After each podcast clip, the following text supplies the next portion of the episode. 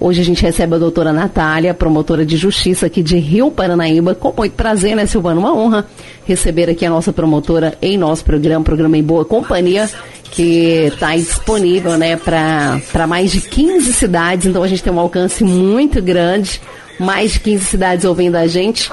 Então vai ser legal demais a gente trazer esses esclarecimentos aí para a população. A gente vive época de pandemia, né? Prega seu isolamento social, como é que isso funciona, né? Até onde o meu direito de ir e vir é, ele funciona? Então ela vai trazer para a gente esses esclarecimentos. Bom dia, doutora Natália. Muito bem, bom dia, doutora. Seja, primeiramente, seja bem-vinda, né, aqui dia, a, aos nossos estúdios, tá? É um, um prazer é, recebê-la, acho que pela primeira vez, né? Sim. E a gente espera que essa seja não só a primeira, né? Que a, a gente, primeira de muitas, né? A primeira né? de muitas, viu, doutora? Que a gente, com certeza, sempre a gente tem muitos assuntos aqui. É, é, o nosso programa aqui é um programa que a gente sempre tem a participação de, do, dos ouvintes, né? Que nos ouvem uhum. e sempre tem dúvidas, né? Tem assuntos, né? Que eles trazem pra gente, né?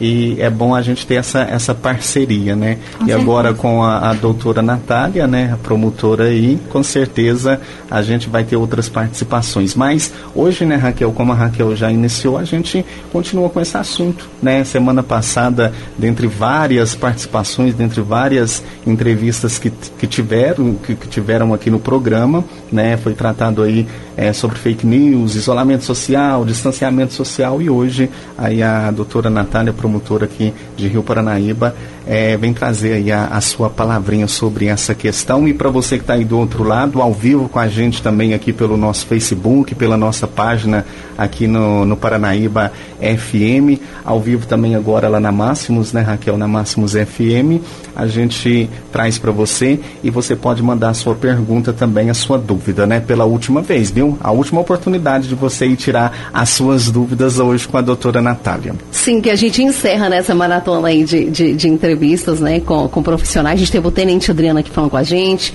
o nosso querido delegado também já esteve aqui, viu, doutora Natália, falando com a gente. Hoje a senhora, prazer enorme te receber. E para começar, eu queria que você falasse aí, ó, é, para o controle do coronavírus no Brasil foram implementadas várias medidas sanitárias, né, por órgãos aí do Poder Executivo da União, por estados, municípios.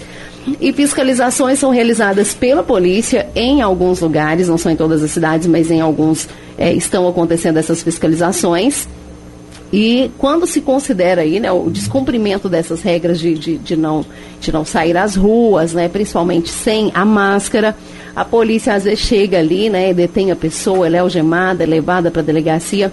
Eu queria saber se essa medida sanitária preventiva aí, né, de restringindo o vir das pessoas, se ele é legal, né, já que a Constituição dá esse direito da pessoa ir e vir, e o descumprimento dessas medidas preventivas se torna crime, já que o interesse de um todo não pode prevalecer sobre o interesse de todos? É, bom, a Constituição Federal é soberana, né, como a gente até havia comentado, e ela garante sim o direito de ir e vir mas hoje não se admite direitos absolutos, né? O direito de ir e vir ele é sim assegurado, mas também é assegurado o direito à vida, o direito à saúde. Então, é, nessa, nessa lógica de que não existem direitos ab absolutos, pode sim haver a limitação do direito de ir e vir, ele não é absoluto, mas desde que essa limitação tenha um fundamento né, legal e constitucional. E no caso que a gente vive hoje, a pandemia do coronavírus, existe essa justificativa além do mais, essa, essa limitação do direito de ir e vir não é desarrazoada, né? Não é uma coisa sem fundamento. Não é que a pessoa tem que ficar dentro de casa o tempo todo. É, a, é a, a, a questão de que a partir do momento que a pessoa é diagnosticada com sintomas de uma, né, de uma síndrome respiratória, de uma síndrome viral, e é notificada pela Secretaria Municipal de Saúde a permanecer em casa por um tempo determinado, ela deve sim seguir essa medida sanitária. Não existe direito absoluto. A pessoa não pode, uma pessoa, especialmente uma pessoa contaminada, ela não pode colocar em risco toda uma população, toda a comunidade, o argumento de que ela não se submete a limitações. Isso não é admitido no nosso ordenamento jurídico. É, como eu disse, é uma limitação justificada, tem uma razão e é uma justificação e é uma, uma limitação limitada no tempo, né? Acho que as pessoas hoje nós temos que ter mais empatia, mais cuidado com o outro Sim, eu tenho direito de ir e vir, mas o outro tem direito à vida, o outro tem direito à saúde. Então, todos nós, a gente tem que se unir e tem, nesse momento, que ter um pouco mais né, de, de paciência. É um momento difícil para todos nós. E essa limitação é sim válida nesses termos que eu coloquei. Com relação à, à, responsabilização criminal, ela pode sim ocorrer a pessoa que notificada pela Secretaria Municipal de Saúde descumprir as medidas sanitárias pode responder por vários crimes. Um deles é o crime previsto no artigo 268 do Código Penal, que é infringir determinação do poder público destinada a impedir a propagação de doença contagiosa. Pode também eventualmente responder pelo crime de desobediência, desacato, né, se tratar com desrespeito os agentes de segurança pública que estão ali colocando a sua própria vida em risco para garantir a segurança de todos e eventualmente também pelo crime de resistência. É, doutor, a gente sabe que, por exemplo, no caso de, de, de um paciente ele ser detectado é, com, com o vírus, com o Covid, ele tem todo o direito de, de, de, de ser resguardado, né? de, de, de não virar público o, o, resultado. Mas a gente sabe que a gente mora numa cidade pequena, né? E todo mundo vira e mexe fica sabendo, né?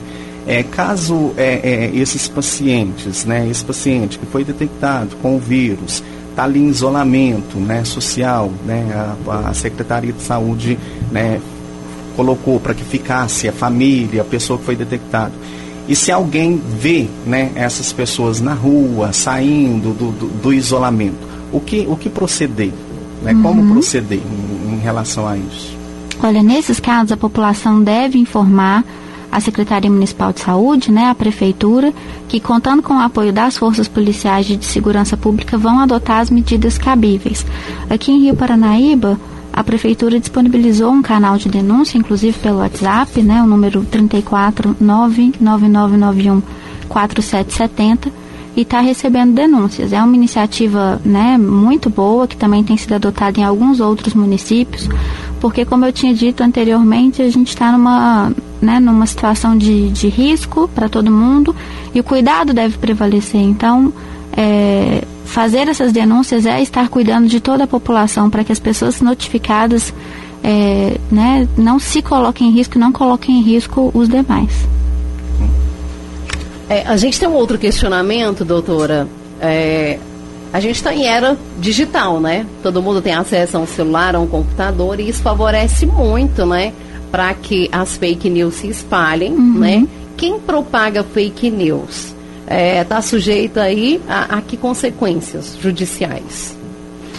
É como você disse hoje, o fato né, da internet estar muito disponível, os celulares, os dispositivos móveis é, isso tem um lado positivo, que é facilitar o, o, acesso da população às informações que estão disponíveis para todo mundo, mas também tem esse lado negativo, né? É, as pessoas têm ainda a sensação de que elas não respondem pelo que elas fazem online, né? E aí essa sensação de impunidade gera é, esse tipo de postura. Mas a questão é que as pessoas respondem sim pelo que elas fazem online e propagar fake news pode gerar responsabilização na esfera civil e criminal. Além da responsabilização que a pessoa pode sofrer, né, por crimes como injúria, difamação, calúnia e até na esfera eleitoral, é, há também a possibilidade de, de, de responsabilização na esfera civil. Mas para além disso, eu faço um apelo, né? As, as, fake news, elas são muito prejudiciais, especialmente nesse momento que a gente está vivendo. É são momentos de incerteza, né? Todos nós estamos aí às voltas com esse novo coronavírus, buscando entender quais são os efeitos, buscando nos proteger.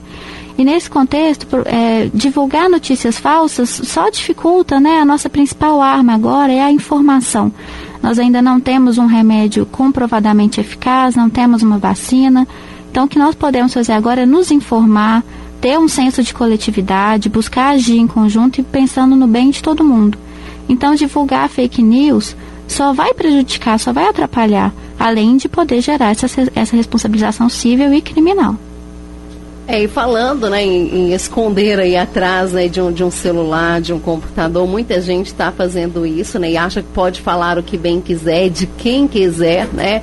A gente vê aí é, alguns grupos até desrespeitando autoridades, né? É, fazendo memes. Tem muita gente que está sofrendo bullying em grupos de WhatsApp.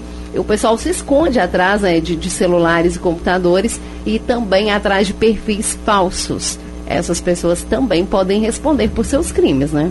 Podem sim. E ainda que o perfil seja falso, é possível haver a identificação da pessoa por trás do perfil por meio da, né, da detecção do, do, do, aparelho utilizado.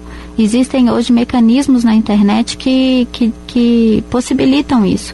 E nessa mesma lógica que eu tinha dito antes, né, nenhum direito é absoluto. Então, o direito de ir e vir não é absoluto porque existe o direito à saúde, o direito à vida, e um vai limitando o outro. E a mesma questão é, é, se dá também com a liberdade de expressão, né? A nossa Constituição assegura, sim, a liberdade de expressão, mas ela também assegura o direito à honra, né? O direito à imagem. Então, é, existe um limite. A gente pode nos expressar, sim, a, a Constituição nos dá esse direito, mas também dá o direito a todos de serem respeitados, né? Na sua honra, na sua integridade moral. Então, isso pode sim gerar responsabilização. Então, no caso, quem, quem sofrer, né, tiver, so, é, estiver sofrendo algum tipo né, de bullying, vamos dizer assim, aí por esses, por esses meios, né, é, grupos e o WhatsApp, ele pode procurar acionar um advogado e buscar aí a, né, é, entrar na justiça, fazer um, um boletim, um, né, sim. E, e, procurar os meios aí para que resguarde ele nesse sentido. Né? Pode sim. O ideal, nesses casos, né, sempre que se vai buscar a justiça, a justiça está aberta para todos. Mas o ideal é que se vá já com provas, porque isso facilita muito, né? Às vezes a pessoa fala, ah, mas eu fui lá e não deu nada. Mas é porque a gente precisa de prova, a gente não, não se faz nada sem provas. Uhum. Então a pessoa, né, pode buscar ali, é, juntar é, comprovações, por exemplo, né, no grupo de WhatsApp, já identificar ali qual é o número, isso depois vai poder ajudar a identificar print, quem é o autor, né? tira print, e aí procura, assim, um advogado, né, são crimes de natureza privada que com o próprio advogado ele pode entrar com a queixa-crime e buscar aí uma responsabilização criminal, uma composição dos danos. Uhum. Muito bem, doutora, é, eu queria entrar no assunto aqui. A gente sabe que a, a, a, no meio de tudo isso, né, desta pandemia, a, a, saúde, ela segue um protocolo, né? Tem todo um protocolo aí para seguir, para que venham as orientações. Né? No caso, é, é, tem os testes, né? E esses testes, eles, eles só podem ser aplicados, né, a, pelo, se eu tiver errado, me, corru, me corrige, a pacientes suspeitos em condições hospitalares. Mas, por exemplo, se o município ele tem todas as condições possíveis né, de testar né, aí uma, uma boa parte da população, o que impediria? Né, a, o Ministério Público poderia intervir nesse, nesse sentido? Uhum. Olha, o Ministério, assim, eu acho interessante, primeiro, antes de responder a sua pergunta, e falar do papel do Ministério Público, né, nessa pandemia. O Ministério Público, pela Constituição, ele tem o dever de assegurar os direitos fundamentais, indisponíveis da população, os direitos da coletividade. Então, é, o protagonismo, né, quem realmente decide quais são as políticas que vão ser adotadas é o Poder Executivo, né? Então, aí no âmbito da União, do governo estadual e do município, quem é, toma as decisões e quem foi eleito para isso, quem tem a legitimidade, né, a representatividade para isso, são os gestores, os prefeitos, governadores e o presidente da República. O papel do Ministério Público é fiscalizar, fiscalizar para ver se esses gestores que estão submetidos à lei estão seguindo, né, os rigores da lei, as orientações técnicas.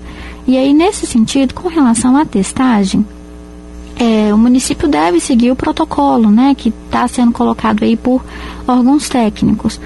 Com relação a, a, ao impedimento, é, não, não, né, eu não tenho elementos para dizer se há algum impedimento ou não, isso deve ser respondido pelo prefeito.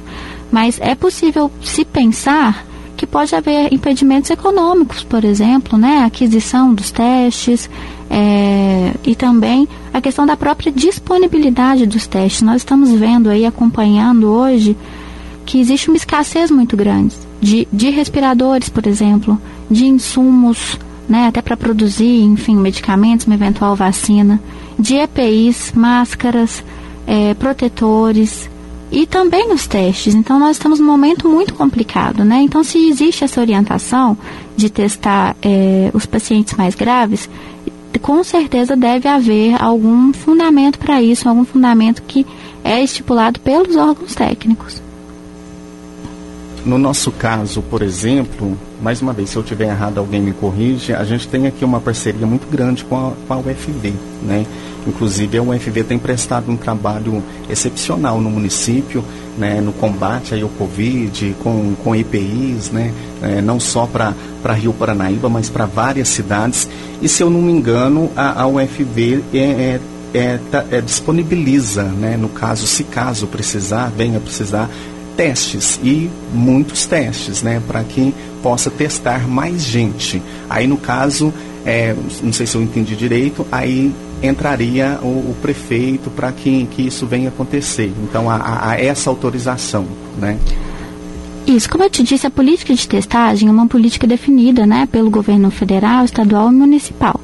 Então, quem seria apto a responder essa pergunta realmente seria o prefeito. Uhum. Com relação à a, a, UFV, né, é realmente uma grande parceira, por meio do Ministério Público Federal, que da Procuradoria da República em Patos, houve um acordo com a UFV, o repasse né, de algumas centenas de milhares de reais, justamente para a confecção de EPIs, de máscaras, de álcool em gel. Existe sim essa parceria, mas eu acho muito importante a gente colocar que nós não somos ilhas, né? Nós estamos todos juntos nessa. A macro-região noroeste, em que Rio Paranaíba está inserido, tem aproximadamente 33 municípios e 700 mil pessoas. Então, nesse período de escassez, nós temos que pensar não apenas na população de Rio Paranaíba, de Arapuá, de Carmo, mas sim na população de todo o noroeste do estado, do estado que engloba 700 mil pessoas. Então, é, né, a gente tem que considerar essa escassez e é, nós estamos ainda na escalada da pandemia, né? A gente ainda está no início. Ah, mas nós começamos há dois meses, sim, porque o isolamento social tem feito, tem, né, tem dado efeito. Uma pandemia que começou, né, no, lá na China, no final de dezembro, que nós tivemos o primeiro caso confirmado aqui em Paranaíba nesse mês.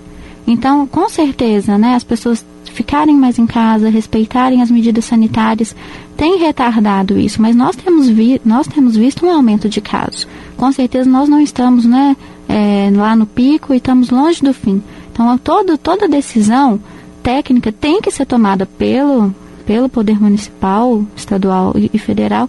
Cabe ao Ministério Público tão somente fiscalizar considerando todo esse aspecto, né, de escassez de recurso e de, de pessoas aí que a, a, rede de saúde tem que atender.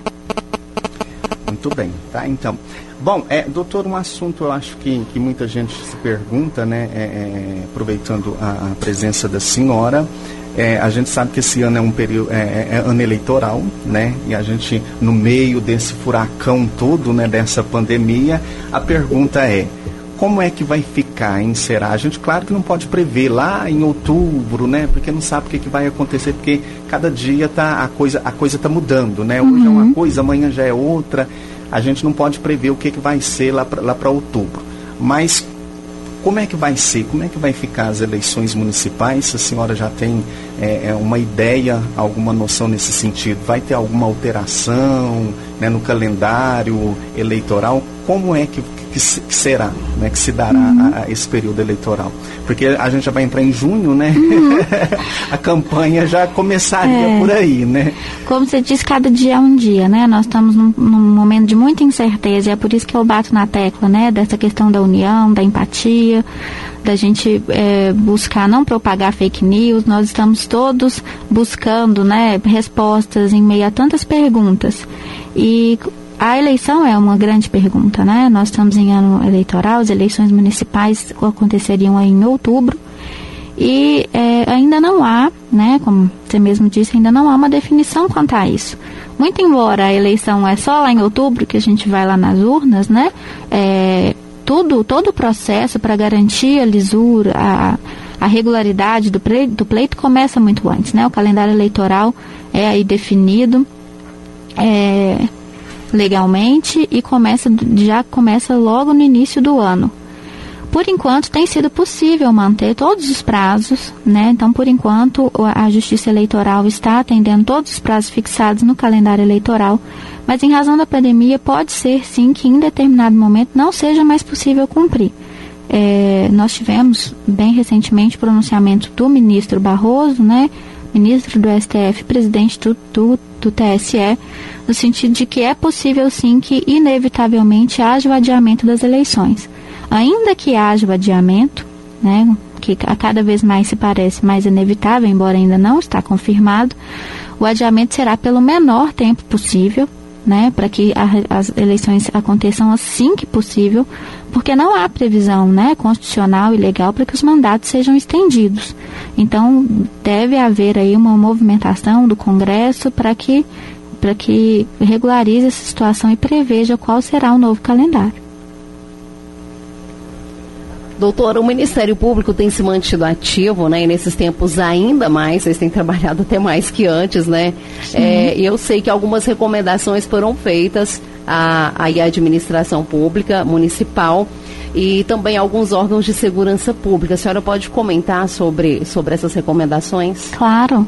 O papel do Ministério Público, né, como eu já disse, é de sempre fiscalizar, é, zelar pelo bom exercício dos serviços públicos, que é executado né, por quem de direito, os executores, os chefes municipais, estaduais e o federal.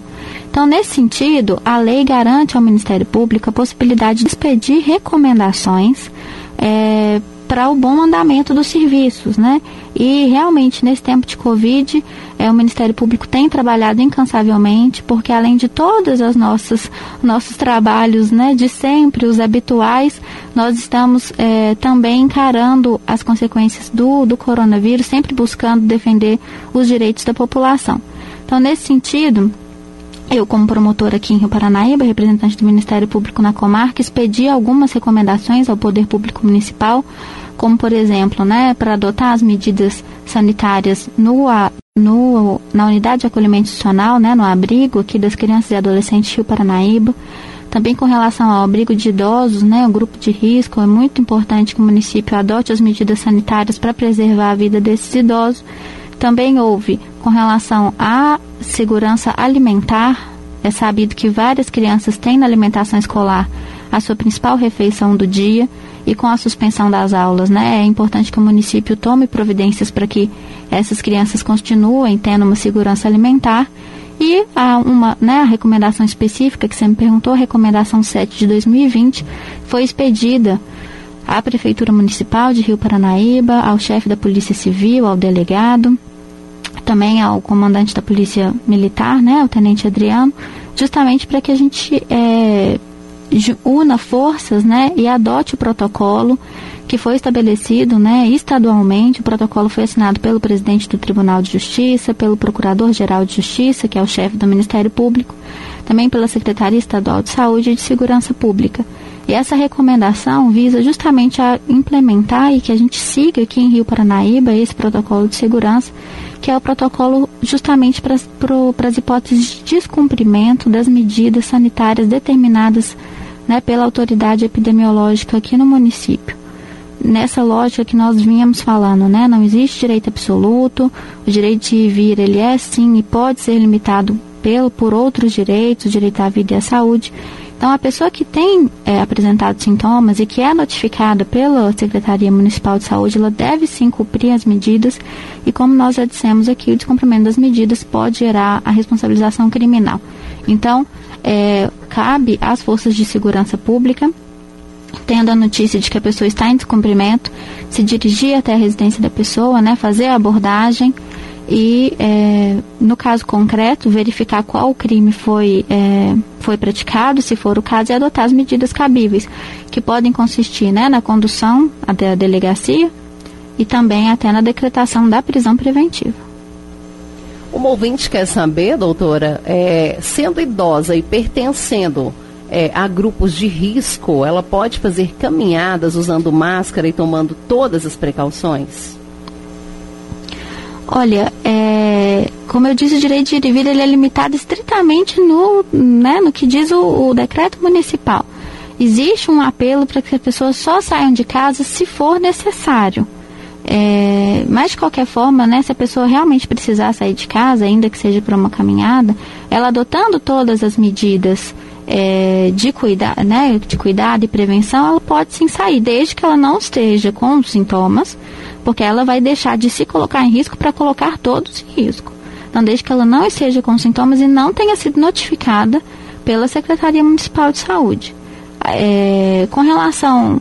Então, assim, respondendo a pergunta, né? Poder pode mas a pessoa tem que, nós temos que nos manter né, informados, sempre lendo notícias de fontes confiáveis, né, até para a gente verificar, nós não sabemos ainda como se dá a transmissão desse vírus. Então pode ser que até mesmo numa caminhada, eh, eventualmente a pessoa possa ser contaminada. Então é importante a gente continuar é, lendo as notícias, especialmente em fontes confiáveis, né? Sempre conferir. O Ministério da Saúde, inclusive, disponibilizou uma página. Basta lançar no Google, né? Coronavírus, fake news, Ministério da Saúde, em que o Ministério da Saúde faz essa diferenciação entre as fake news e as notícias verdadeiras. Uhum. Bom, doutora, é, falando sobre, ah, você falou sobre lisura, sobre fiscalizar, né? A gente tem visto aí, infelizmente, no meio a essa pandemia, é, muitos se aproveitando, né? É, é, já que não, não, não tem que fazer licitações, né? Foi descartada a questão das licitações para para comprar EPIs, para comprar aí os aparelhos, né? Então tem muita gente comprando, fazendo compras aí de qualquer jeito e aproveitando da situação para ganhar, uhum. né? Em cima disso. Né? Como que é o, a fiscalização? O Ministério Público intervém? Tem alguma fiscalização por parte do Ministério Público em relação claro, a isso? intervém sim. Como eu disse, o trabalho tem sido incansável né, em várias frentes. O Ministério Público, que é esse órgão fiscalizador e garantidor dos direitos da coletividade, né, tem atuado no âmbito da saúde, da educação, crianças e adolescentes, idosos e patrimônio público. Né? E, inclusive, a esse respeito, é, já foi instaurado aqui na Promotoria de Justiça de Rio Paranaíba procedimentos administrativos justamente para fazer o acompanhamento de todas as compras realizadas né, diretamente, sem licitação, com fundamento no estado de calamidade é, decorrente da pandemia. Então, é, o Ministério Público tem acompanhado isso de perto, né, tem solicitado cópia de todos os contratos que foram celebrados, justamente para fazer esse controle do patrimônio público e da, da né, de que pertence a todos nós. Muito bem. Aí tivemos a fala da doutora Natália, promotora de justiça aqui de Rio Paranaíba. A gente agradece muito, tá, pela vinda da senhora aqui. Se tiver alguma, alguma outra informação que a senhora queira nos passar, pode ficar à vontade. Olha, eu agradeço muito pela oportunidade, né? O Ministério Público é um órgão que está à disposição da população e quer estar cada vez mais perto da população, justamente para que a gente possa construir soluções nesse período de tanta incerteza. E para que a gente possa construir soluções, nós precisamos estar juntos, né, pensando sempre na coletividade, pensando sempre no interesse de todos. Nem sempre o que é melhor para mim, especificamente como indivíduo, é melhor para a comunidade. E eu acho que essa pandemia vai ser um momento de muita reflexão para que a gente possa fazer o resgate, né, dessa humanidade. Então, pensar no outro, pensar com empatia, agir com responsabilidade, não só porque vai ser responsabilizado civil ou criminalmente, mas sim buscando o melhor para todos. Muito bem, doutora, muito obrigado, tá? É, a gente espera em outras oportunidades, né, poder contar com a, com a presença da senhora, para a gente até tratar de outros assuntos, né? Com certeza. Vai ser muito bem-vinda, viu, doutora? Muito obrigada. Seja bem-vinda sempre, tá? Uma ótima semana aí para a senhora. Ótima semana para todos.